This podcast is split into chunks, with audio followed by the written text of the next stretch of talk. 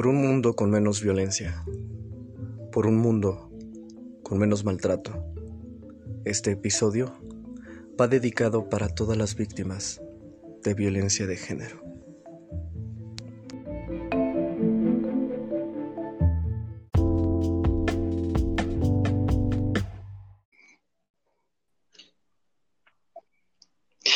Muy buenas noches, bienvenidos a Memorias de un Poeta. Mi nombre es Avidán Vergara. Antes me gustaría saber si por ahí tenemos ya nuestro invitado. Hola. Muy bien, escuchándonos fuerte y claro, por fin se hizo el enlace. Eh. y bueno, antes de presentarte, vamos a mencionar un poquito esta, esta introducción de este espacio. Quiero agradecerles a todos los que nos están escuchando precisamente por escucharnos, por estar al tanto de todo lo que ha acontecido durante estas tres temporadas de este espacio, eh, recordando también el origen que es dar a conocer no solamente a los máximos exponentes dentro de, del habla hispana de, las bellas artes, sino también dejar ese mensaje de reflexión de cada uno de ellos, de la literatura, de la arquitectura, de la escultura, de la pintura, de la música, del teatro, de la danza, del cine Muchas, muchas gracias por escucharnos. Y bueno, en ese tenor, hoy, primero de marzo, las estrellas se han alineado esta temporada para mostrarnos a la diosa Hécate, que es símbolo de caminos de entrada, luz, magia, brujería. Una gran diosa en toda la extensión de la palabra. Y precisamente para representar a esta diosa, una mujer que hace magia en el escenario, con su fuerza y alegría. Majo Pérez, bienvenida, ahora sí. Eh, muchas gracias, qué bonita bienvenida. Gracias, gracias. Oye, nombre, Gracias, gracias a ti. ¿Qué, qué lío fue esto? para los que no, no, saben lo que pasa atrás. esto de enlazarse vía Fowner, que este organ... No, es, es, un lío, de verdad. Eh, hay mucho trabajo atrás de todo esto. Pero bueno, gracias por darte ese espacio. Gracias por... Se logró, se logró. Gracias por darte ese, ese, tiempo para estar con nosotros en este espacio. Y bueno. Muy feliz. Muchas eh, gracias a ustedes. Venga. Venga, empecemos primero sabiendo quién es Majo Pérez. ¿A qué te dedicas? ¿A qué me dedico? Eh, pues mira, ay, antes de pandemia, antes de la pandemia, ¿verdad? Pues mi vida era completamente el teatro, o sea, me encanta estar del tingo al tango, me encanta estar que en este ensayo, que en funciones, que en esta otra y demás. Eh, ¿Qué más? Me, de mis pasatiempos favoritos es reírme. Eh, me gusta mucho eso. Pero bueno, pues obviamente estamos, hemos estado un poco, eh, pues ahorita encerrados y no pudiendo hacer lo que tanto amamos. Entonces, pues vamos, buscándole. Pero, pues sí, es, es, así en la vida antes de, antes de que me lo quitaran. Ay, ya sé, a todos, a todos nos los quitaron. Oye, ¿y quién, cómo podrías describir a Majo Pérez en una sola palabra? Uy, ¿cómo podría describir a Majo Pérez? Pues yo creo que, que es fuerte. Yo creo que sí. Como que muchas veces dudo de eso y después hay cosas que me demuestran que, que sí lo soy. ¿De dónde eres, pero de dónde eres originaria? A ver, platícame. De aquí de la Ciudad de México. Eres, chilanga. Soy chilanga, siempre he vivido acá, nunca me he ido a vivir a otro lado, siempre estado en la Ciudad de México. Ahí te posicionaron desde chiquita. ¿Y cómo eras precisamente desde chiquita? ¿Cómo era Majo de niña? Pues, pues mira, siempre fui alguien muy tímida. Em, sí, me daba mucha pena muchas cosas como medio introvertida o nunca fui así de la primera en levantar la mano para pasar al frente, jamás, nunca. Eh, pero fue por la secundaria más o menos que comencé a estudiar teatro y que pues empecé como en los talleres de teatro y clases de canto y demás y fue que descubrí todo este mundo, ¿no? De, del teatro y el, y el teatro musical más que nada. Eh, pero, sí, perdóname, pero siempre fui como muy, muy miedosilla, muy temerosita, muy nerviosilla. Mi mamá no sabe cómo es que me dedico a eso, la verdad. Oye, ¿y tú sabías que de niña te ibas a dedicar a eso? Había como ciertos destellos de, híjole, creo que es por aquí, o, o cómo fue? No, para nada, no, no, no. O sea, yo según esto quería ser veterinaria, porque según yo solo era acariciar a los gatitos, a los perritos, ¿no? era eso y ya. Y este, ya que me enteré, pues que había como sangre de por medio y así, dije, no, ok, esto no es lo mío. Pero, eh, pues, ese, o sea, yo pensaba eso porque me gustan mucho los animales, ¿no?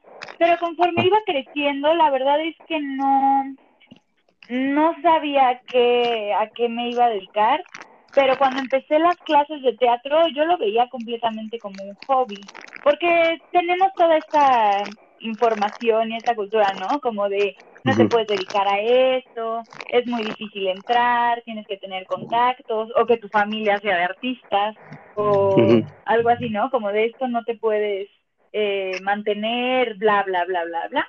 Entonces como que yo no lo veía, sí, no lo veía como para dedicarme, era como mi hobby, como mis clases extracurriculares, me encantaba y me sentía como muy feliz cuando iba a mis talleres de teatro y a mis clases y todo. Pero, no sé, tenía como esta información en mi cabeza de a esto no te puedes dedicar, ¿me explico? Y ya después, más adelante, fue que vino como como este cambio, esta revelación. Y, esto fue durante la secundaria. ¿Y cómo sales de ese? Porque todo el mundo, yo he escuchado muchas veces que este caparazón de, de, ser introvertido llega a una etapa en la que se rompe. ¿En qué momento se rompe esa, esa, ese caparazón para ti? Pues mira, a la fecha soy, no quiero decir que soy introvertida porque ya, o sea, puedo moverme muy bien con, con el público, lo que sea, pero pero no soy como de las primeras en pasar o de querer llamar la atención o así, ¿sabes? Sí, eso, eso lo sigo conservando. este, pero como algo sucedió desde que empecé en la secundaria, tenía 11 años. Y desde que empecé mis clases y todo eso, aunque me ponía muy nerviosa el estar en el escenario o yo pasar a cantar al frente o así, como que me ponía muy nerviosa, se me iba el aire, se me cortaba la voz, todo así muy terrible. Pero había algo que me hacía como regresar a intentarlo, ¿sabes? Como, sí, como no salirme de eso, no dejarlo y volverlo a intentar. Eh, y así fue como poco a poco, eh, pues aunque todavía me daba cierto nervio, como que iba, iba agarrando esas fuerzas para para hacerlo y para disfrutarlo. Y yo veía que los demás lo disfrutaban y se morían de risa y cantaban y bailaban y yo me ponía muy nerviosa, ¿sabes? Y este y fue poco a poco, o sea, creo que fue como estaba en esta escuela que tenían el taller de teatro musical amateur y hacíamos estas funciones, ¿no? Las presentaciones. Como que yo iba viendo que proyecto tras proyecto iba mejorando porque obviamente lo estaba alternando con mis clases de canto, con mis clases de actuación, de danza, entonces como que todo lo que veía en clases lo ponía en práctica en las obras amateur y pues no sé, como que yo también fui armándome ahí de fuerza. No quiero, no sé en qué momento se rompió este caparazón, como lo llamas, pero pero fue como poquito a poquito yo fui agarrando más fuerzas de decir, ok, creo que voy mejorando, o sea, mi voz va agarrando fuerza, mi voz va, va agarrando afinación y demás, entonces fue como un proceso lento tal vez, pero sí, sí me queda claro que, o sea, por eso siempre defiendo mucho como el entrenamiento y las clases, porque a mí eso fue lo que me ayudó a salir y a, y a, forjarme como artista, o sea, mis clases e iba, iba, era constante ahí la disciplina, bla, bla, y había un momento en el que en tu cabeza hace un clic ¿no? Algo cambia y entonces entiendes lo que has estado ensayando, lo que has estado practicando estos meses, este año o lo que sea, llega un momento en el que te hace clic en la cabeza y entonces tu voz sale mejor o esta nota que tal vez no alcanzaba sale mejor, no sé. Y eso fue lo que me sucedió. Entonces poco a poco como que me iba desinhibiendo, por así decirlo. Fue, a través de la, de la constancia. No fue un momento, pero fue, ajá.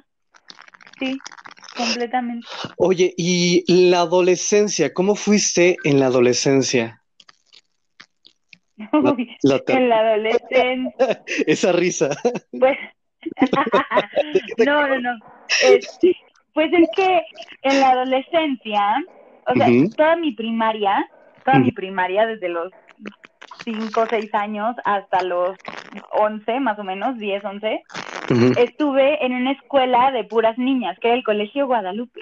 Y era de puras niñas, sí, terrible. Este, y antes, o sea, mucho antes, no cuando yo estuve, mucho antes, era de monjas y así, ¿no? Y ya cuando yo estuve simplemente era católico.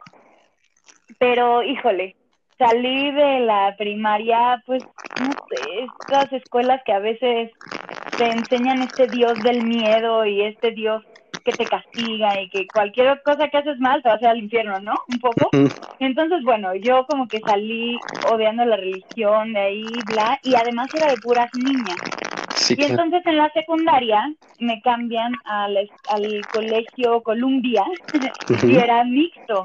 Entonces obviamente fue así como de, órale, y, no teníamos que ir en eh, uniforme, podíamos ir con nuestra ropa de calle, ya sabes, entonces era como un, un, mundo nuevo para mí, o sea, uno, llevarme con más niños, niños hombres, pues, niñas y niños, y luego nuestra ropa, ¿no? Entonces era como, pues sí, o sea, mi mamá, eh, como empezó a usar estas minifaldas de mezclilla o más ombligueras o cosas así, mi mamá estaba que se atacaba.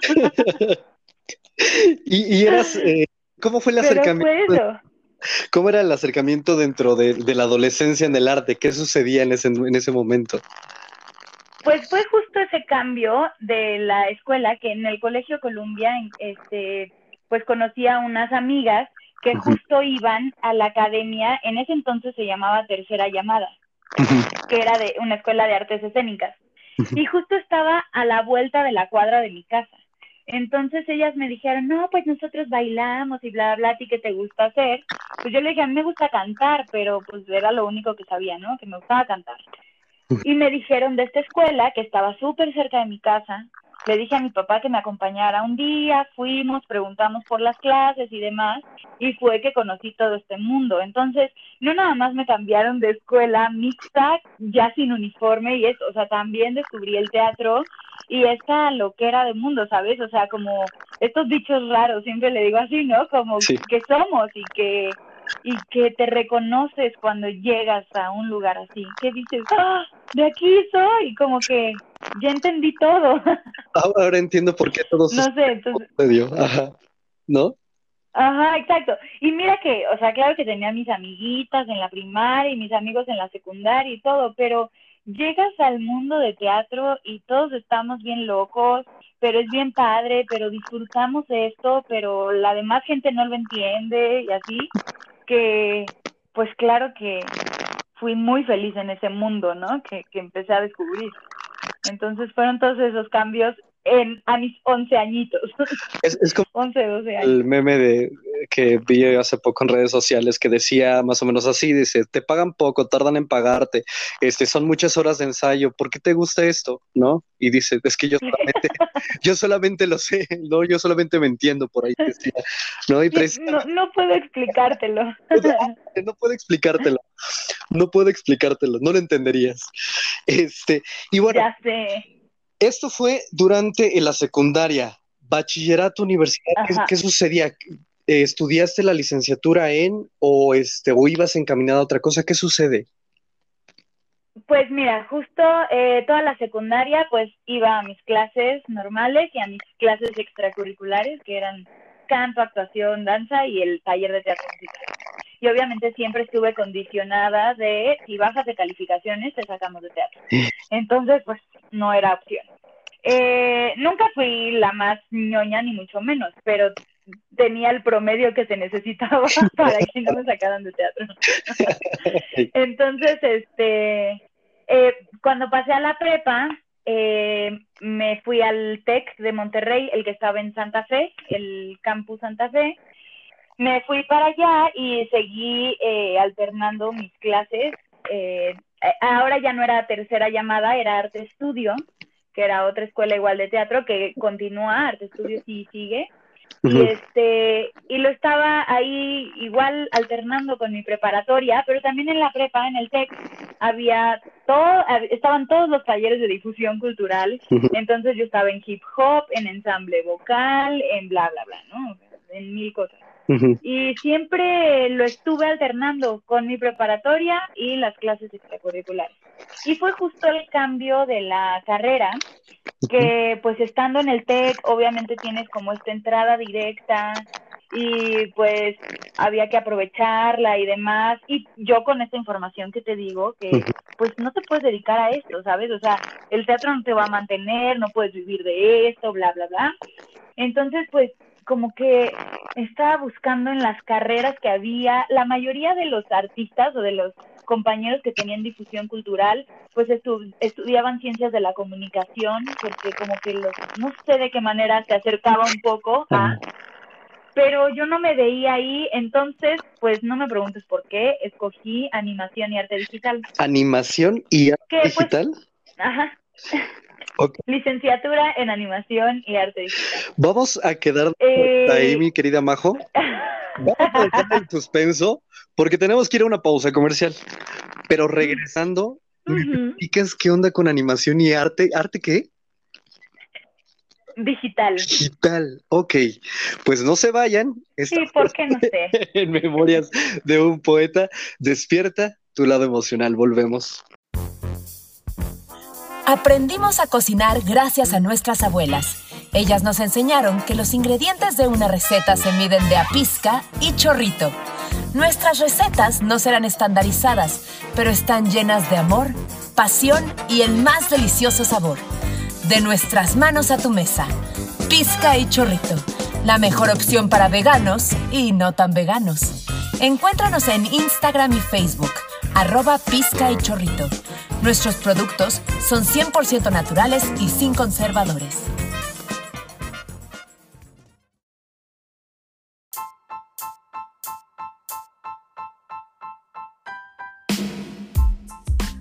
Hola, soy Ginés Cruz, actor, director y dramaturgo.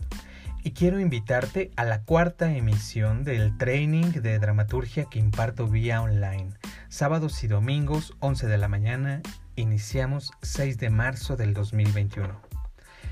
El training de dramaturgia es un taller dirigido a dramaturgas y dramaturgos principiantes o expertos que quieren enfrentar a la página en blanco. El training consiste en una serie de ejercicios de improvisación dramatúrgica que ayudarán a tu ser creativo a liberarse, a divertirse en el momento de escribir, a liberar ese imaginario íntimo que vive en ti y que desea ser plasmado. Es un taller totalmente práctico. Se escribe a mano y en cada sesión probarás ejercicios nuevos que tocan distintos aspectos de la escritura teatral. Para más información e inscripciones puedes escribir al WhatsApp 55 40 26 06 62 o buscar el hashtag training de dramaturgia en Facebook, Instagram y Twitter. Muchas gracias.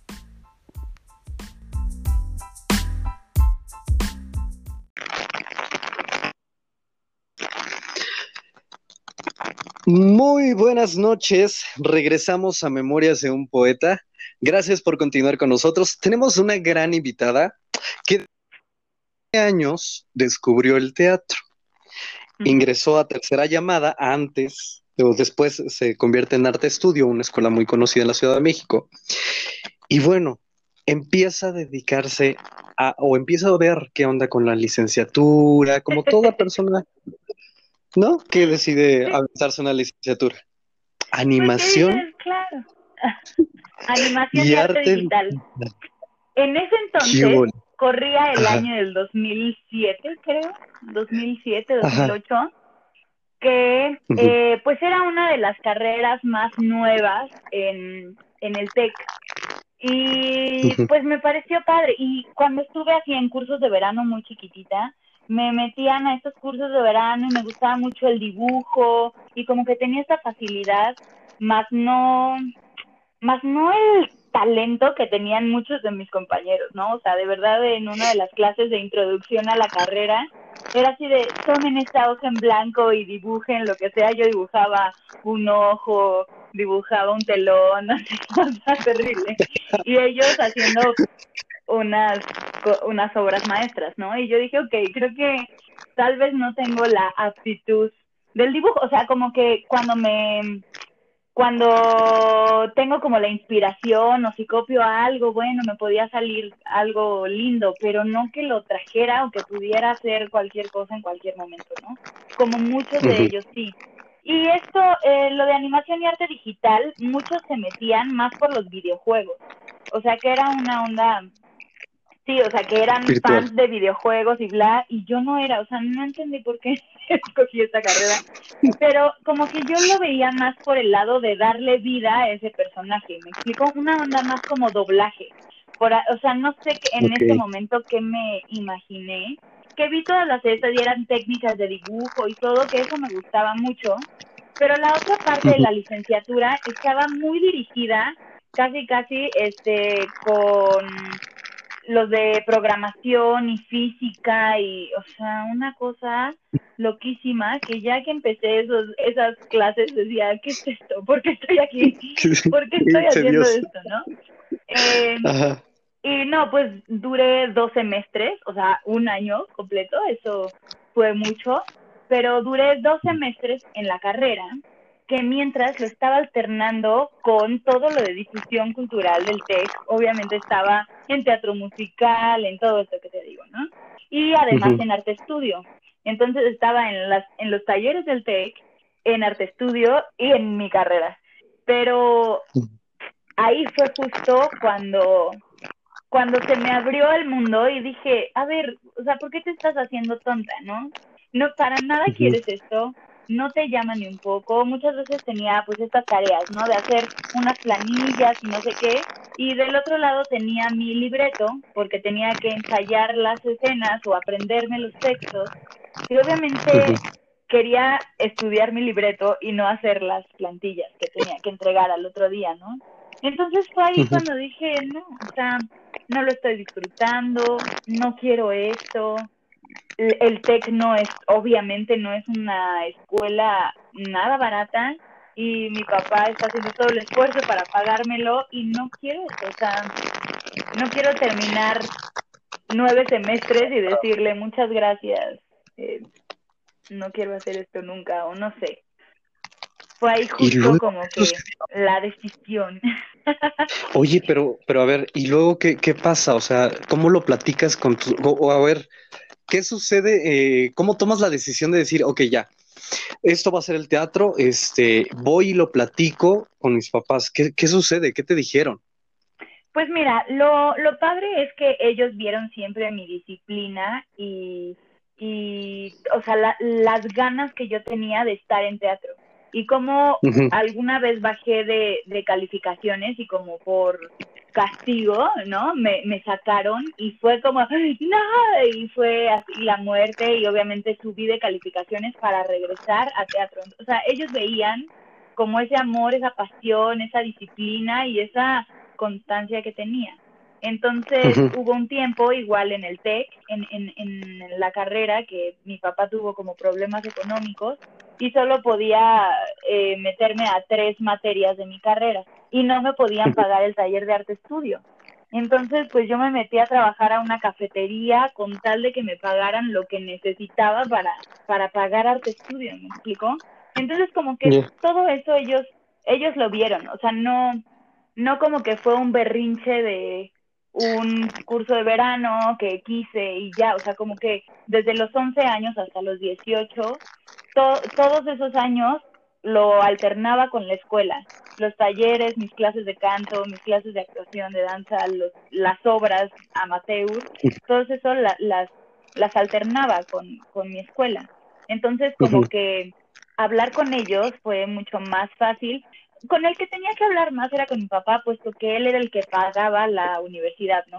Mi mamá siempre lo entendió y siempre me apoyó y demás, pero pues tenía ese, mi papá siempre ha sido súper comprensivo y demás, pero pues en estos temas, claro que siempre te da miedo tocarlos, ¿no? Y ya, pues un día, un día lo cité en un restaurante de vamos a platicar y, Tenemos que hablar. tenemos que hablar. Y ya, pues nada, le dije que, que no me sentía a gusto en la carrera, que que amaba el teatro y quería dedicarme de lleno a esto y además en ese entonces ya ya habían abierto las audiciones de qué plantón. Entonces, qué plantón en el 2009 este estaba la convocatoria, fui a las audiciones, empecé a pasar y pasar y pasar filtros y llegó un punto en el que ya tenían a cierto elenco o bueno, a varias personas escogidas y solo iban a hacer un taller final de tres semanas para elegir ya al elenco que se iba a quedar, ¿no? Y entonces yo ya estaba para pasar a ese taller de tres semanas, pero si entraba en ese taller de tres semanas reprobaba por faltas en el TEC. Entonces era justo esa como decisión de qué hago, me aviento, no, bla, y ya fue obviamente que hablé con mi papá y le dije esto. Esto no me está encantando la carrera de la habla, amo el teatro, quiero esto, y además fui a audicionar a una obra, fui a audicionar a una obra y me estoy quedando, o sea, y viene esto. Entonces, Fue así como de, este, ¿ya, ya lo aceptaron? Ok, este, audicioné una obra y me quedé, gracias, con permiso. es mejor pedir perdón que permiso. y luego, ¿qué te dijeron? Pues, pues obviamente feliz. sí, claro, y, y la verdad es que tú te esperas eh, aunque siempre ha sido muy comprensivo mi papá y demás, pues no sé, como que te esperas en ese momento que te diga cállate y te regresas mañana a la escuela, ¿me explico? No sé, y para nada fue, no, para nada fue esa respuesta, fue, ok, mañana vas y te das de baja. Y yo, ¿qué? O sea, obviamente se me cayeron los calzones de escuchar que, que ya tenía el permiso, ¿me explicó? O sea, o sea, órale, ok, ¿quieres esto? Vas de lleno, ¿me explico? Entonces, ya no era juego, o sea, ya no era hobby, ya no era ay, sí, mi sueño es, no, es de, ok, ¿quieres? Y ya sabes, como todos los papás, ¿no? De, pero vas a ser la mejor y así. Entonces, este, pues nada, o sea, fue como, ok, mañana te das de baja y pues diles que sí entras a lo del taller de tres semanas en lo de qué plantón y a ver qué pasa. Y yo, qué, qué, plantón era la producción de que en ese entonces hizo Ocesa? Que no, si no recuerdo, me eh, equivoco. No, no, no. bueno, creo que Morris estuvo en la de 1991, que estuvo Susana Zabaleta, Lola Cortés, ah. bla, bla, bla. Y hubo una reposición en el 2009 que no fue de Ocesa, fue de Laura Baqué y Lili Garza. Ellas produjeron Qué Plantón. Y la siguió dirigiendo Memo Méndez y demás.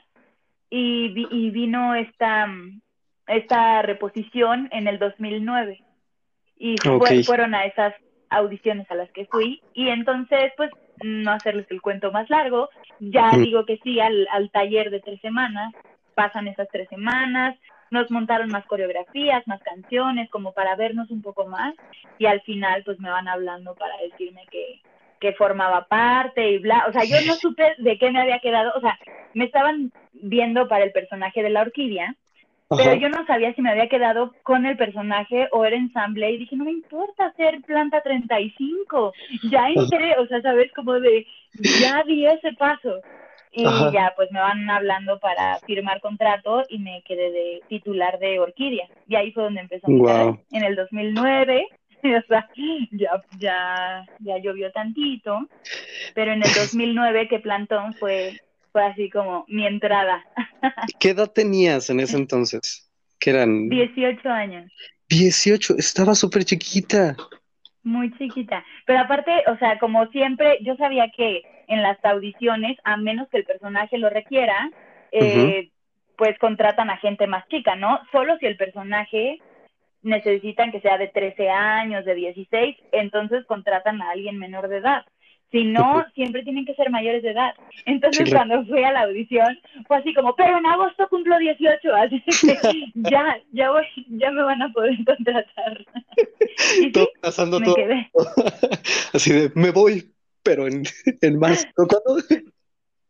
Pero ya puedo. Oye, ok, y entonces el primer proyecto profesional es qué plantón, ¿no? Qué plantón, sí. ¿Y qué sigue después en tu carrera? ¿Qué sucede? Pues en, en qué plantón corrí el año de 2009 y eh, ya, es, ya se había, em, creo que en el 2008 fue que estrenó Mentiras el musical. Y entonces, en ese entonces, en el 2009, Mónica Bravo estaba como productora ejecutiva de Mentiras y pues me, o sea, me empezó a conocer la gente o el, el medio, pues los actores o los productores o directores por la orquídea en qué plantón. Y eh, pues yo tenía 18 años, siempre me había visto más grande que de mi edad, siempre, siempre me han dado personajes más grandes. Creo que ahorita ya estoy llegando a una edad en la que ya, en la que ya tu físico, ¿no? Como que marcha.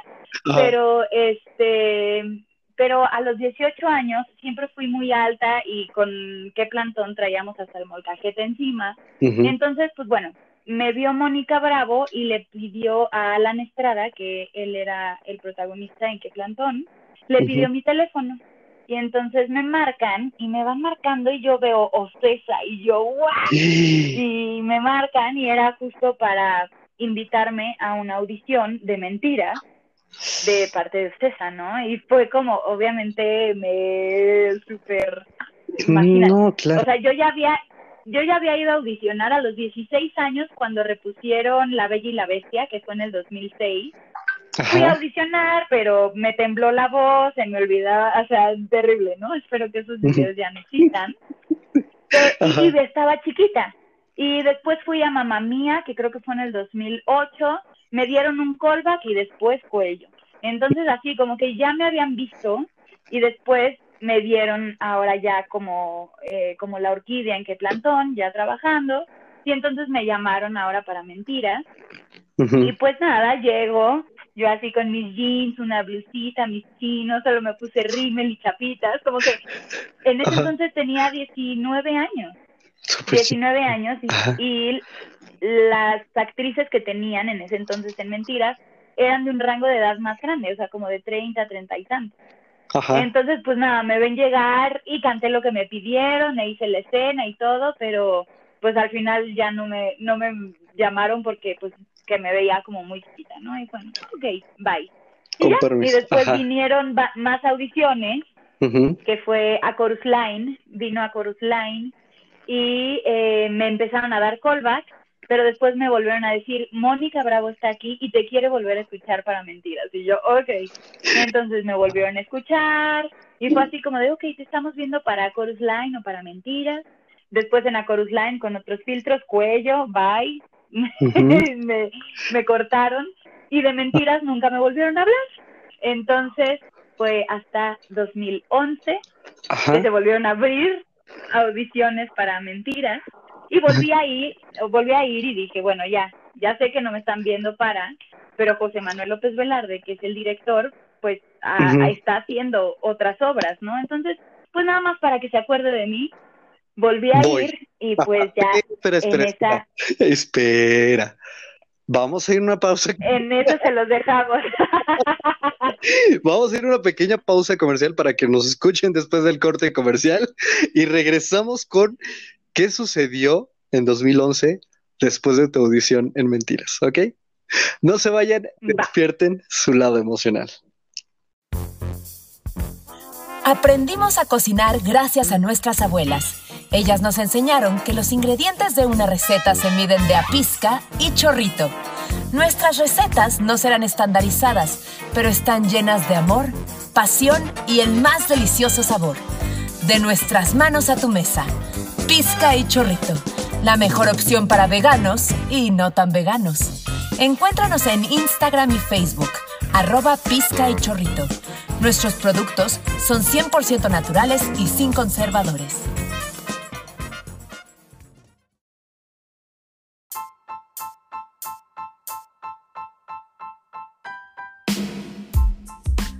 Hola, soy Ginés Cruz, actor, director y dramaturgo. Y quiero invitarte a la cuarta emisión del training de dramaturgia que imparto vía online. Sábados y domingos, 11 de la mañana, iniciamos 6 de marzo del 2021. El training de dramaturgia es un taller dirigido a dramaturgas y dramaturgos principiantes o expertos que quieren enfrentar a la página en blanco. El training consiste en una serie de ejercicios de improvisación dramatúrgica que ayudarán a tu ser creativo a liberarse, a divertirse en el momento de escribir, a liberar ese imaginario íntimo que vive en ti y que desea ser plasmado. Es un taller totalmente práctico. Se escribe a mano y en cada sesión probarás ejercicios nuevos que tocan distintos aspectos de la escritura teatral. Para más información e inscripciones puedes escribir al WhatsApp 55 40 26 06 62 o buscar el hashtag training de dramaturgia en Facebook, Instagram y Twitter. Muchas gracias.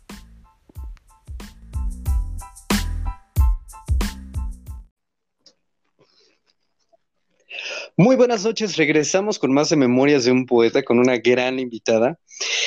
Y quiero comenzar con la siguiente frase. Para ti es para ti. Aunque te quites, aunque te pongas, aunque intentes moverte. ¿Por qué?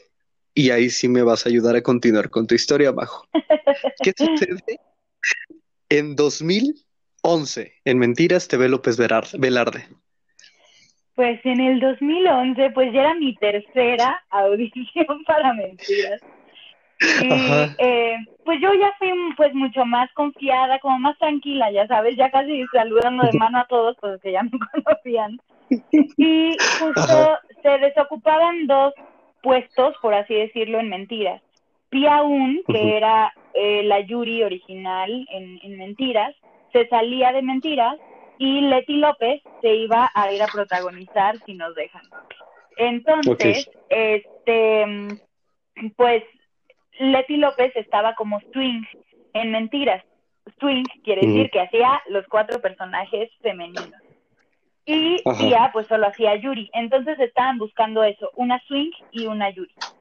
Pues yo fui a audicionar y dije, pues seguramente no me ven, o sea, como que mi perfil no les sirve pero Manuel López Velarde, José Manuel López Velarde está haciendo nuevas obras, como si nos dejan, como, no sé, entonces, pues, como ir a pasar listas, ¿sabes? Como de, hola, ¿se acuerdan de mí? Bueno, aquí sigo, ¿eh? Y entonces, ¿Se acuerdan de Orquídea? aquí estoy. Sí, aquí estoy, ya, ya crecí un poquito más, ¿no? Ya, ya tengo 20. entonces, eh, pues fui a audicionar y cuál va siendo mi sorpresa, que siempre me habían pedido eh, cosas para el personaje de Daniela. Y ahora, me, o sea, me hacían cantar Castillo, Castillos y él me mintió. Y ahora que fui, yo dije, pues me van a preguntar lo mismo, no sé. Me volvieron a preguntar Castillos, la canté, y después me dijeron, ¿te sabes, ¿te sabes de qué te vale? Y yo, sí, sí me la sé. Ok, practica el skill allá con el maestro y nos vienes a cantar. Ok, pues ya la canté y me van dando callback y me dicen, para mañana necesitamos que traigas esta escena y la canción de Dulce, esta escena y la canción de Yuri y esta escena y la canción de Daniela. Y yo, ok. Entonces, obviamente yo ya había visto mentiras, ¿no? Y ya, o sea, como que estaba familiarizada y sabía lo que pedían. Y pues nada, eh, regresé al otro día, hice las escenas, me sentí muy bien. Y, ok, muchas gracias, bye, eso es todo. Me fui, y después al, en la tarde, a las pocas horas, me van hablando como, hola, solo para decirte que queremos que formes parte de la compañía, que vengas a ver las, las funciones y te vayas aprendiendo uno por uno cada personaje, ¿no? Y yo, pues no sé de qué personaje me quedé, pero más de uno sí. Entonces ya fui eh, para firmar contrato y demás y me dijeron, te quedaste como swing ¿no? Con el, con el, el, puesto, digamos, que tenía Leti López. Y entonces vas a alternar Daniela, Yuri y Dulce y Lupita solo en caso de incendios, ¿no? El personaje de Lupita en caso de que de verdad nadie pueda subir, tú lo haces. Ok, y pues ya, y así fue como entré a Mentiras en el 2011, como swing, y fue muy padre, o sea, fue ahí un diplomado de, de memoria, yo creo. Oye, y, de pero a ver, muchas cosas. eh, ten- tenías 20 años en 2011. Ahí, eh, ahora sí que eh, los que nos estén escuchando saquen cuenta, eres muy joven. O sea, Pues, mira, te lo agradezco mucho. mira, siempre fui como, en todos lados me decían majo bebé, majito bebé y majito bebé por aquí y por allá, porque entré a los 18 años en qué plantón, ¿me explico?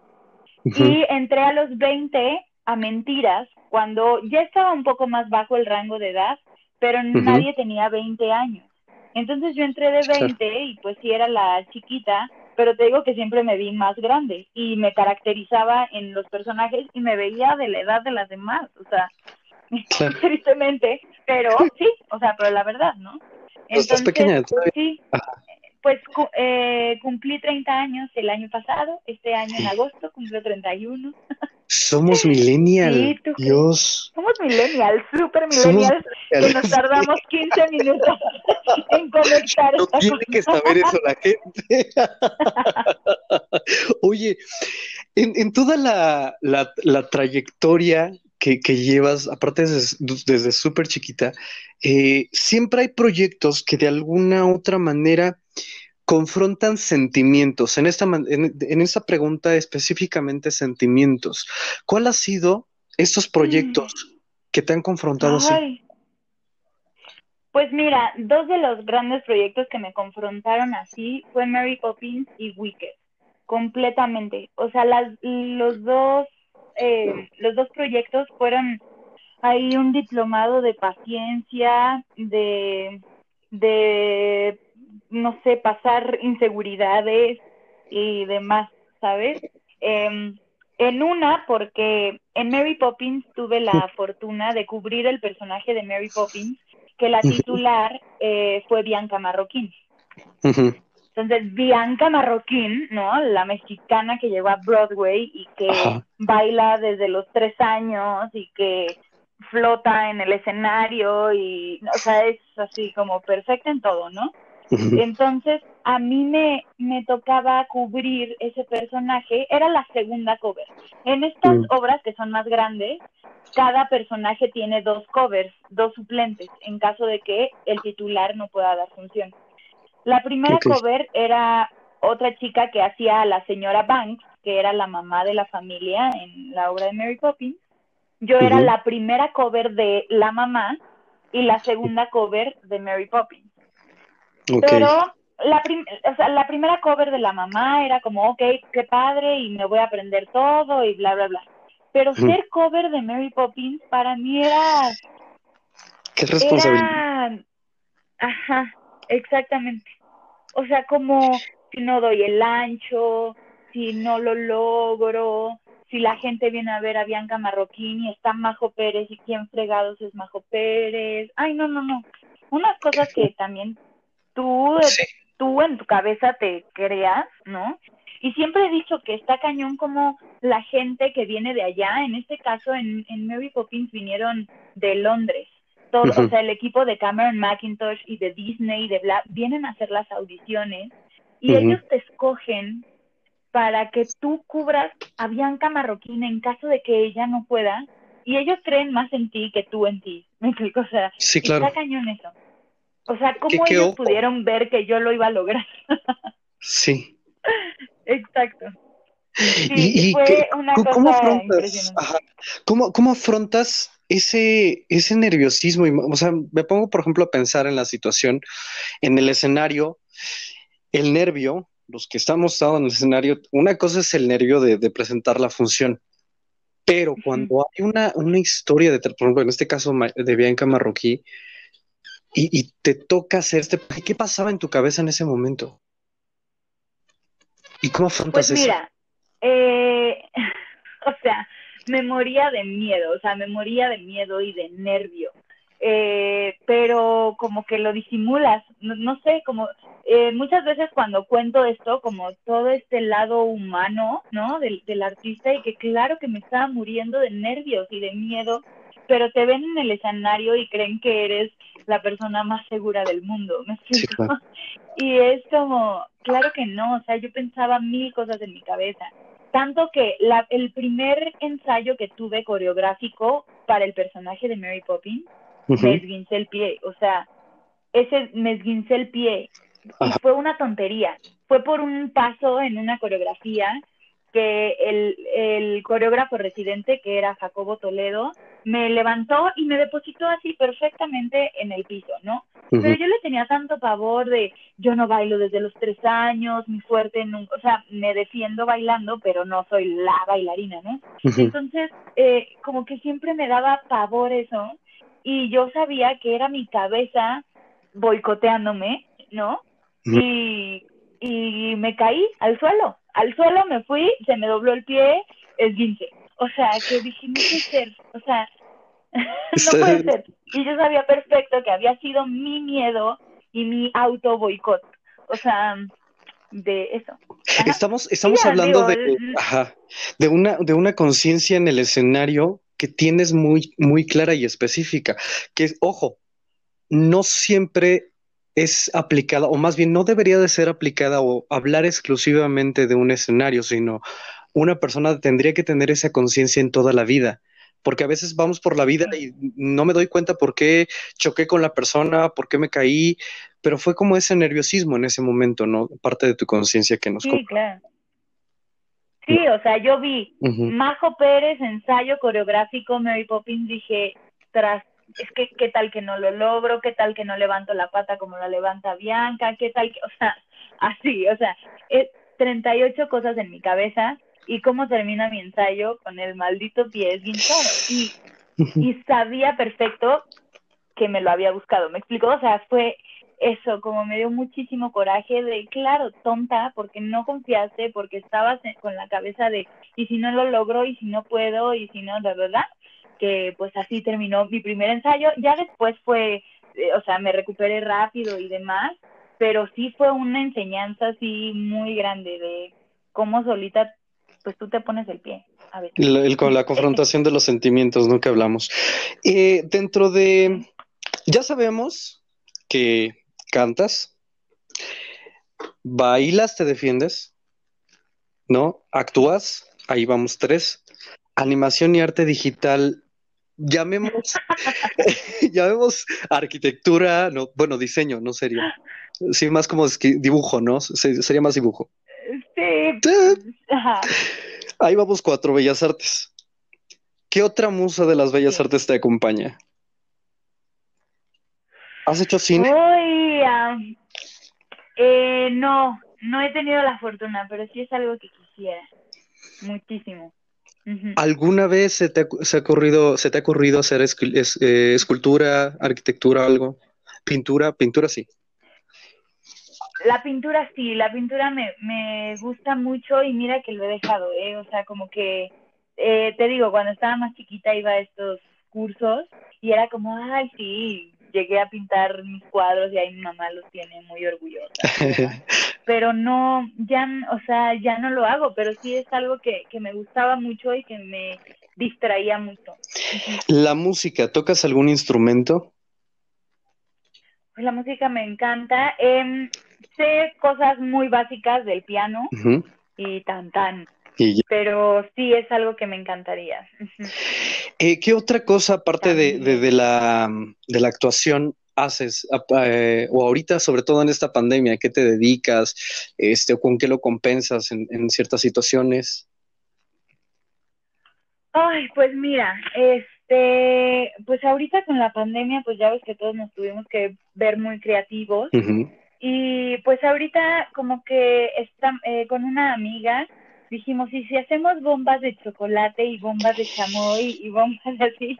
Y entonces estamos vendiendo cajitas de bombas de chocolate que adentro tienen bombones y así, muy ricas.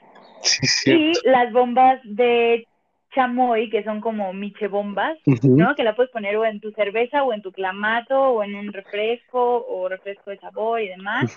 Y son como de chamoycito y picositas así, que están muy buenas también y está padre, como que le nunca me he o sea, no creo que yo soy como la chef, mucho menos, pero cuando me meto a la cocina y preparo y tengo el tiempo y me relajo, me, me gusta mucho también. Entonces, pues ahí descubriendo nuevos dones. Eh, eh, yo siempre he dicho que la gastronomía debería de ser como la octava bella arte, pero bueno. Eh, sí, sí tiene, tiene como su, su, su, lado y su... Y, fíjate que justo ahorita que mencionaste las michebombas, este, las este, chocobombas, yo no había visto, porque ya lo había visto en redes sociales, ya me acordé porque te escribí. y vi precisamente porque subiste un video y qué cosa tan más deliciosa. De hecho, justo en este momento en el estudio yo tengo, es cierto, no. Nuestra patrocinadora del capitán, es cierto, no. Oye, qué padre. No venía preparado, pero... No, no lo sabía decir, ándale. Nos trajo unas micheladas aquí en el estudio, justo estábamos este, tomando, ¿cierto? No.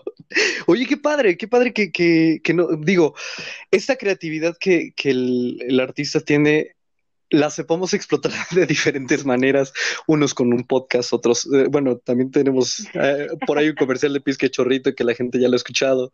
Este, qué padre, de verdad que en esta pandemia han surgido muchas maneras de, sobrevivir, subsistir y, esperarnos, esperarnos a que todo esto reabra, porque al final del día sí esto nos ayuda, pero nuestra pasión es otra. Vamos a ir. No, eh, completamente. Mi querida Majo, vamos a ir a una pequeña pausa comercial. Y ahora sí, como siempre lo digo, viene lo más bonito del programa. Así que prepárate. Perfecto. Prepárense todos. y ya lo saben, estamos en Memorias de un Poeta. Despierta tus bombas de chocolate, tus michebombas y tu lado emocional.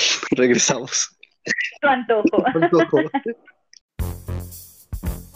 Aprendimos a cocinar gracias a nuestras abuelas. Ellas nos enseñaron que los ingredientes de una receta se miden de a pizca y chorrito. Nuestras recetas no serán estandarizadas, pero están llenas de amor, pasión y el más delicioso sabor. De nuestras manos a tu mesa. Pizca y chorrito. La mejor opción para veganos y no tan veganos. Encuéntranos en Instagram y Facebook, arroba pizca y chorrito. Nuestros productos son 100% naturales y sin conservadores.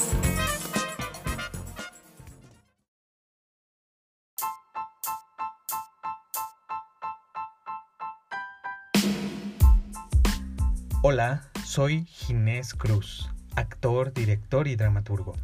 Y quiero invitarte a la cuarta emisión del training de dramaturgia que imparto vía online, sábados y domingos 11 de la mañana iniciamos 6 de marzo del 2021. El training de dramaturgia es un taller dirigido a dramaturgas y dramaturgos principiantes o expertos que quieren enfrentar a la página en blanco. El training consiste en una serie de ejercicios de improvisación dramatúrgica que ayudarán a tu ser creativo a liberarse, a divertirse en el momento de escribir, a liberar ese imaginario íntimo que vive en ti y que desea ser plasmado. Es un taller totalmente práctico. Se escribe a mano y en cada sesión probarás ejercicios nuevos que tocan distintos aspectos de la escritura teatral. Para más información e inscripciones puedes escribir al WhatsApp 55 40 26 06 62 o buscar el hashtag training de dramaturgia en Facebook, Instagram y Twitter. Muchas gracias.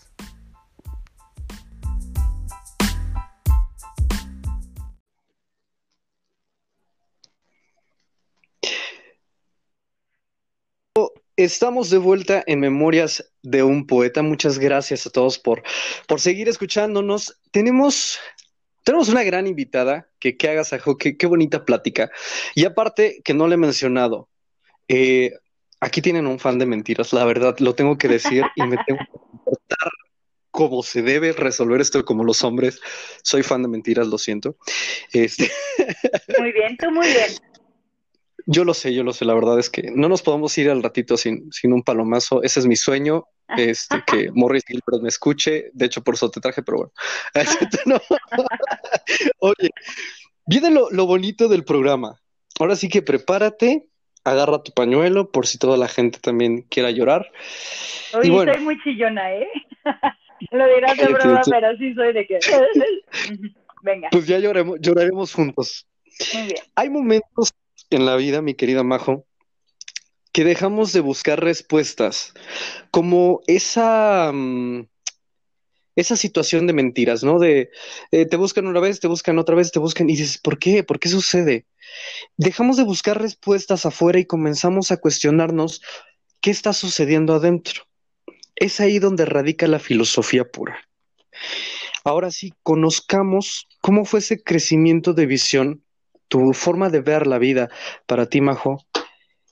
Y vamos a partir sabiendo algo. ¿Qué significa ser mujer para ti? Uy, eh, significa, pues, mm, he tenido esta plática con mi hermana y me doy cuenta que tengo una figura eh, femenina muy fuerte en mi familia. O sea, las, las mujeres de mi familia todas somos muy fuertes, como muy guerreras, como eh, siempre salimos adelante y siempre buscamos la manera y siempre tenemos a nuestra familia bien, ¿sabes? Como entonces para mí como el ejemplo de mujer que tengo es de no darnos por vencidas, de hacer equipo, de demostrar que, o sea, ¿no? Esta fuerza que, que tenemos y que, y bueno, y últimamente como que me he adentrado mucho más a estos temas y como, eh, pues sí, ver como estos micromachismos que a veces tenemos en nuestra vida y, y que no te das cuenta y, y hacerme más aliada de todas mis compañeras, ¿no? Eh, pero para mí, o sea, ser mujer es como, es, no sé, me da mucho orgullo, o sea, como que lo enaltezco mucho. Y, y, y todos los personajes que me han tocado son como, no sé, también dejan algo en mí y me ayudan a aprender como mujer, como artista, como, como todo. Entonces, es muy bonito. ¿Qué le dirías a las mujeres que sufren violencia? Un consejo para detener eso. Uy, em, creo que es muy fácil decirlo desde afuera.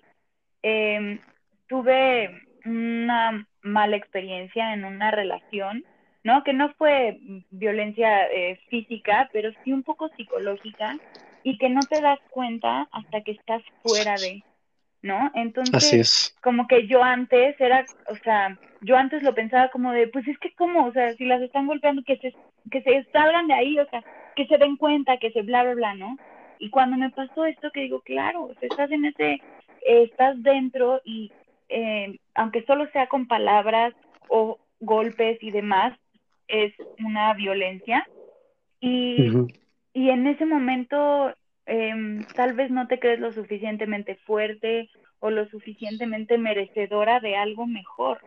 Entonces, em, creo que mi consejo, obviamente ahora cambia completamente de, de perspectiva y es como si no se han dado cuenta de su valor, o sea, dense cuenta de lo que merecen, eh, no, no este, se acostumbren a los malos tratos, a las malas palabras, a lo, sí, no se acostumbren a eso, pueden obtener cosas mucho mejores y si nosotros siempre damos amor y siempre damos apoyo y siempre estamos para la otra persona, no tenemos que recibir menos que eso. ¿no? Porque a mí a veces me pasaba como, no, yo soy heroína y yo resuelvo todo y si él está mal, entonces yo ayudo a que esté bien y muchas veces te llevan un poco de corbata, ¿sabes? Entonces creo que es eso, o sea, como no, no merecemos menos que de lo que nosotros también damos y de lo que, o sea, como que es muy cierto esta frase, ¿no? Como de recibes el amor que tú crees que mereces. Y entonces es. eso, o sea, como darnos cuenta de lo valiosas que somos, de lo que nosotros sí damos y somos capaces de dar por esa otra persona y entonces volvernos un poco egoístas y querer recibir lo mismo, ¿sabes? ¿Sabes qué pasa? Que complicado. a, veces eh, dejamos de ver el amor, más bien vemos el amor propio como una cuestión de ego, de, sí, de egolatría, cuando en realidad es un mecanismo de defensa del amor propio, que precisamente, y no solamente en la mujer sucede este tipo de cosas, en las parejas este, eh, el, gays, este, de la comunidad gay, este, heterosexuales, este, de todo tipo eh, de parejas con lo que la gente se siente identificado, sucede ese tipo de violencia psicológica y sí debemos de darnos cuenta este, y frenarlo a tiempo, porque después la terapia sale caro. Sí, completamente. Vamos con la siguiente pregunta. ¿Qué te hace vibrar? Hoy, es que hay muchas cosas que cuando escucho una canción que me fascina y que me mueve, que me conmueve y demás, eso, bueno, o sea, se me eriza la piel, me dan ganas de llorar y demás. Cuando veo a un artista, ya sea que esté bailando, que esté interpretando, que esté cantando algo, o sea, eso, bueno, también me hace llorar y vibrar. Eh, cuando voy al, o sea, voy al teatro y veo así un conjunto de tantos talentos, digo, es que no puede haber cosa más hermosa, ¿no? Me hace vibrar. Eh, amo los atardeceres y me encantan los colores como rosas, rojos, naranjas que se ponen y así muchas veces cuando lo necesito lloro porque es así como de cómo puede existir esto así, ¿no? Hay ¿Qué pasa con la película de Soul, no? ¿Cuál? ¿La película de cuál? Eh, Soul, de Disney, la que estrenó, en, tienes que verla. Ah, claro, la de Soul, no, ya, ya, ya la vi, sí. claro que ya la vi. Así, llega un, ya ves que llega un momento en el que está como en ese catarsis, no catarsis, como en ese estado de trance sí, sí, sí. del presente, ¿no? Ajá, completamente. la felicidad, mi querida Majo, ¿se busca o se encuentra? Ay, la felicidad, creo que sí es un trabajo de cada quien. O sea, me queda claro que, que tenemos, que es un trabajo de todos los días, el elegir, el elegir estar felices y el elegir ver el lado positivo de las cosas. No, no mm, negar lo, lo que está mal, o sea, para nada es evitarlo, ni cerrarle, ni darle la espalda, porque también está bien aceptarlo y abrazarlo, pero sí creo que es una decisión de cada quien el vivir felices, el agradecer lo que tenemos. Muchas veces me he cachado en eso, que me fijo en todo lo malo, en todo lo que no tengo, en todo lo que me falta, en todo porque ella canta así y yo no canto así. Eh, ella puede levantar la pierna hasta arriba y yo no puedo. Me explico, o sea, como que me doy cuenta de todo lo que no y se me olvida ver todo lo que sí puedo, todo lo que sí logro, todo lo que sí tengo. Y, y es ahí cuando me doy cuenta que, ¿no? Que cada quien decide cuál es el lado que ves y hacia cuál te vas a inclinar y entonces eh, de verdad van cambiando las cosas. O sea, cuando decides ver lo bueno, ver lo que sí hay, ver lo que has logrado, aunque sean pequeños pasos, como que solito por reacción vienen más cosas buenas, ¿me explico? Entonces creo que sí se busca, creo que sí se, sí es un trabajo de día a día. Y está bien sentirse mal y está bien sentirse triste, pero ok, ya lloraste, ya hiciste el berrinche que quería, ok, sigamos. ¿Me explico? Así es. Si pudieras cambiar una sola cosa de la realidad, ¿qué sería? Una sola cosa de la realidad. Del mundo, de mí, de qué.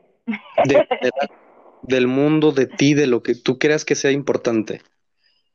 Si pudiera cambiar algo de mí, sería no ser tan miedosa, ser más aventada a las cosas y perdón, la, o sea, y chingue su madre, a ver qué pasa, ¿me explico? Así es. A veces soy muy, a veces soy muy, no, necesito saber que voy a caer en blanditos y no me cuesta aventarme. Eh, y a veces quisiera ser más vale madre, la verdad. ¿Qué es el amor? Ay, el amor, creo que mm, ya voy a llorar. No, no, no, no. Pero aparte fue como amenaza, ya voy a llorar. ¿Pero por qué? Ya voy a llorar, se les avisa. Si se escucha cortado, no es la conexión, es mi garganta. No se les Em, este, ay, el amor, creo que es una cosa tan bonita, es em, alegrarte por, por los logros de alguien más, eh, alegrarte también por tus logros y el amor creo que es que viene de muchas formas. Hay amor propio, hay amor por el prójimo, hay amor por em, la vida, hay amor a la tierra, hay amor, pero es como, este, creo que se resume todo en cuidado, ¿sabes? Cuidado de ti, cuidado del otro, em, cuidado al planeta. em, no sé, para mí ese es el amor, el, el Cuidado. importarte, ajá, el cuidar, el cuidar, sí, o sea, porque el amor propio es cuidar de ti, de, de tus pensamientos, de tu cuerpo, de, de, de cómo te ves, ¿no? De cuidarte y no exponerte y siempre ponerte a ti primero, pues, ¿no? Y cuidado al otro de tratar de no dañarlo, tratar de no hacer nada que sepas que puede lastimar al otro y la tierra, ¿no? Ahorita que, pues, cuánto daño hemos hecho y que no nos importe cuánto plástico usamos o cuánta basura tiramos o los mares, de- demás, o sea, como, creo que ese es el amor, el cuidar, el Wow. ver, creo. ¿Qué has aprendido de tus errores? Ay, he aprendido que no tengo que ser tan dura conmigo, que está bien, o sea, que está bien que, que existan los errores, ¿sabes? Que se puede aprender mucho de ellos y que está bien, o sea, que no es, que al contrario, si nunca erraras, pues entonces no estás intentándolo tanto, ¿no? O si nunca erraras, tal vez no tendría tanto saborcito el cuando ya te sale bien o cuando, ¿sabes? Como y, y muchas veces me pasa eso, como que para mi vida y así no tanto, pero para mi trabajo soy muy per- muy perfeccionista y antes me olvidaba de sí disfrutarlo, ¿sabes? Como por ser tan perfeccionista se me olvidaba de, a ver, espérate, haces esto porque amas hacerlo, porque te encanta, porque es tu pasión, porque te vibra, porque bla, bla, y, y entonces por fijarme en otras cosas empezaba ya a padecerlo que a disfrutarlo, ¿me explico? Entonces creo que he aprendido a no ser tan dura conmigo misma. Vamos a hacer una dinámica, así que es, es muy breve. Quiero que me ayudes. Quiero que cierres los ojos, coloques tu mano en el corazón y me comentes cuál es el primer recuerdo que tienes de niña, el más bonito.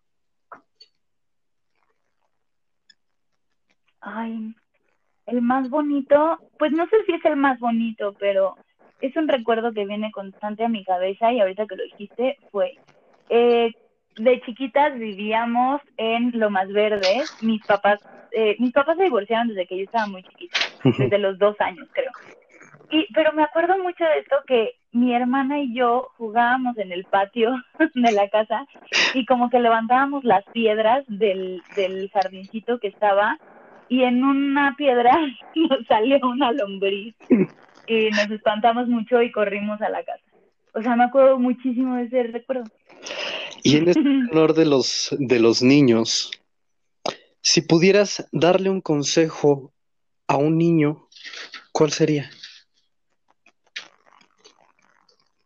Mm, sería que, pues que nadie les diga que no pueden ser algo o hacer algo.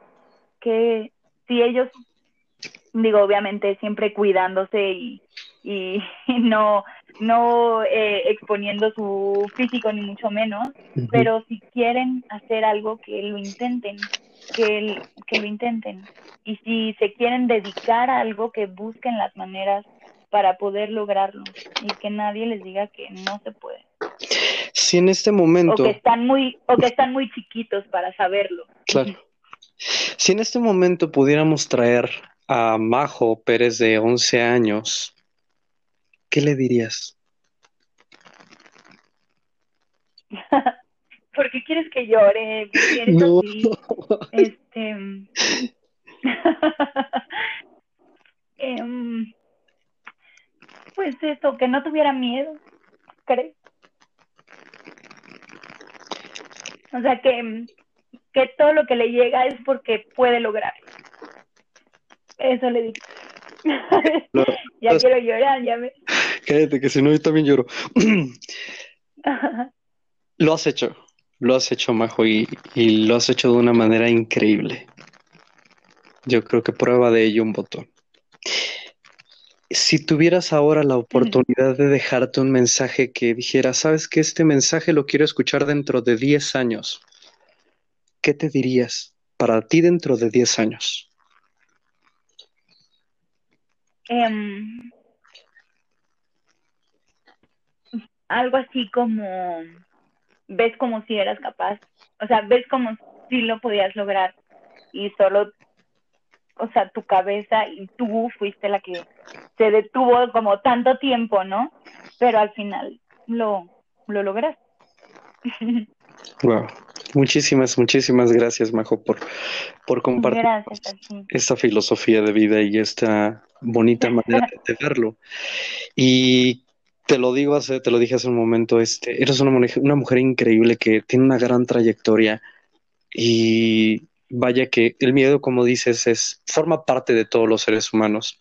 El miedo es común, pero abrazarlo, abrazarlo y serlo consciente como esa vez de la caída que, que sufriste en Mary Poppins, es importante y tener esa conciencia para no solamente para ti, sino para toda la gente que nos está escuchando y más en estos tiempos. Pero bueno, Sí, completamente. Muchas gracias. respiremos, despidamos el como se debe. Oye, por último, experiencia la más cómica que hayas tenido en toda tu carrera. La más cómica que haya tenido en mi carrera. Hoy no sé cuál mm, mm, mm, de las más cómicas. Pues es que no fue, bueno, yo me reí mucho Ajá. cuando sucedió. Cuando estábamos en Wicked, eh, me tocó esta función con Ana Ceci. Ella estaba de Elfa, yo de Glinda. Ajá. Y en, en el número de One Short Day, que íbamos a la ciudad de Esmeralda y demás, Ajá. nos teníamos que poner unos lentes verdes que nos daban ahí, ¿no? Unos lentes verdes como para la ciudad de Esmeralda. Y siempre uno de nuestros compañeros abría un portafolio y había tres pares de lentes. Entonces, uno para Elfaba, otro para Glinda y el otro estaba en caso de que alguno de esos dos no funcionara o algo. Pero era muy rápido, era como, ah, el portafolio, así íbamos por los lentes y nos los poníamos y ya seguíamos cantando eh, el, el número de Ciudad Esmeralda. Eh, fuimos por los lentes, abren el portafolio y yo no sé de qué manera Ana Ceci lo vio tan rápido que me, y me hacía así como la cara de no, no, no, como de no lo agarres o no sé, no, no le entendía. Y yo como, ¿qué le pasa? Y agarré mis lentes. Y bueno, ya, y me, me puse a hacer yo todo el número, yo feliz haciendo mi número, ¿no? Y obviamente con las micas verdes, pues ves todo verde y así. Pero los del elenco se reían de mí o conmigo. Yo, según yo, era conmigo, ¿no? Porque yo me estaba riendo con ellos. Pero ya después entendí que era de mí. Y Ana Ceci, o sea, me veía y mejor se volteaba a otro lado porque no podía cantar y yo, ¿qué estúpida? ¿No? O sea, ¿qué?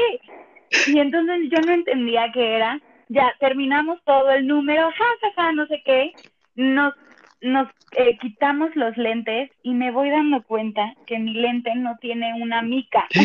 Andabas como o sea, pirata. que de un lado andaba como pirata, pero según yo veía verde. O sea, como es la cabeza, Sí. ¿no? De que yo ni siquiera me di cuenta. Y entonces solo, solo tenía verde de un lado y del otro no. Entonces todos estaban riendo de mí y yo pensé que yo me estaba riendo con ellos. y bueno, no, o sea, obviamente cuando me di cuenta, todo me hizo clic en mi cabeza de lo que me intentó decir, lo que me estaban viendo todo. O sea, bueno, después de eso no me podía dejar de reír, pero obviamente teníamos que seguir la escena. Claro. Pero fue muy chistoso en ese momento que dije, ¿qué osos? me vio el público así, en pirata, pues. Pero bueno, fue, un, fue una anécdota bonita. Oye, bueno, antes de despedirnos, me, me encantaría que nos cantaras algo. Ay, ¿qué les canto? Lo que tú quieras. Este, O sea, mentiras. Ay, oye, después de que me haces el nudo en la garganta, ¿quieres que cante? Qué feo que estés así. Yo sé, ya, A ver, No. este, ya elegí Pues- lo que tú quieras cantar. algo. O sea, mentiras.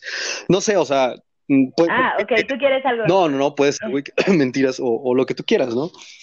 Pero Está bien. Bueno, creo que voy a cantar algo de mentiras. No sé por qué, pero siento. me encantaría. Va. Va. Este puede ser como eh, um, si se derrumba mi mundo y yo sin remedio me pongo a llorar.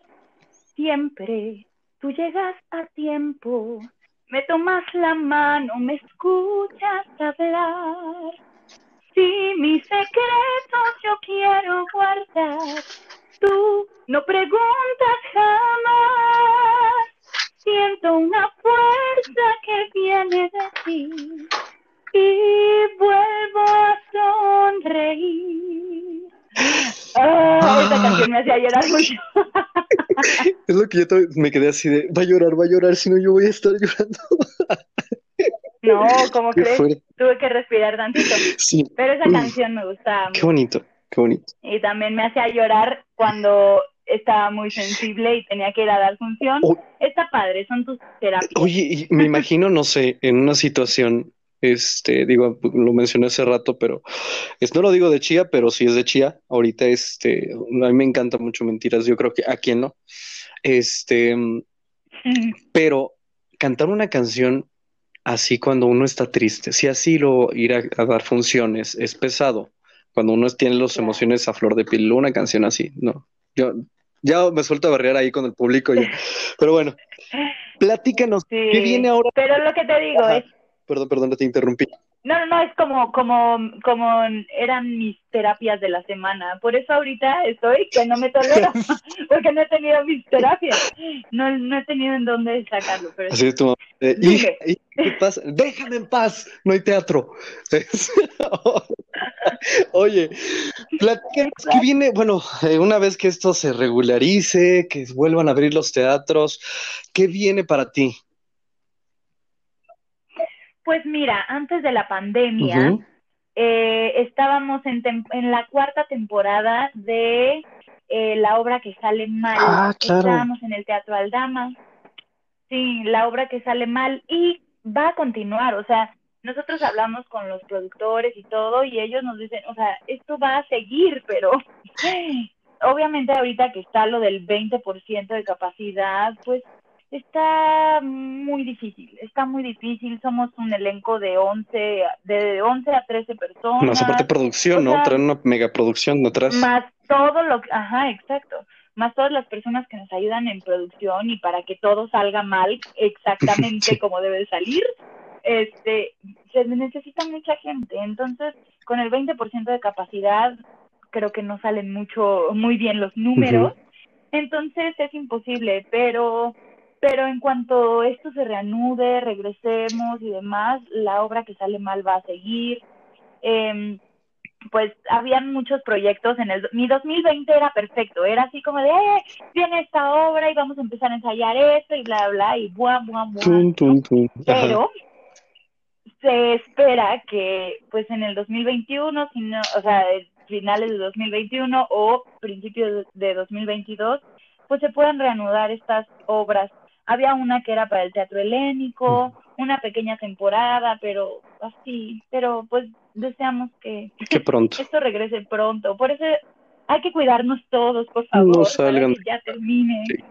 esta pesadilla. Es horrible. Pero ahí vamos. Oye, estas redes sociales, ¿cómo te encontramos? Platícanos. En Instagram y en Twitter estoy como arroba la Pérez Reyes. La Pérez La Reyes. Pérez Reyes. Y en, y en Facebook estoy como Majo Pérez. y ahí siempre contesto yo, siempre leo todo, siempre todo. Por si quieren de este preguntar acerca de eh, animación y arte digital, la pandemia también. Yo los voy a contactar con la gente que sí sabe. Majo, muchísimas, muchísimas gracias, de verdad. Eh, has hecho feliz de tu el día también, el, día de hoy también a mí. Este, y de verdad, como digo, de, actor a actor, te lo digo de todo corazón, es admirable tu trayectoria, tu trabajo, es muy fuerte, es muy admirable, tienes un talento muy grande. Muchísimas gracias, gracias por invitarme, la pasé muy bien, me faltaron como ocho bloques más, pero bueno, sí, es que... después seguiremos platicando. Ya nos echaremos un café. Que nos va el tiempo. Aparte otro día. Es que hace desde los 18, pero bueno. Un, último mensaje para todos nuestros escuchas que están en casa.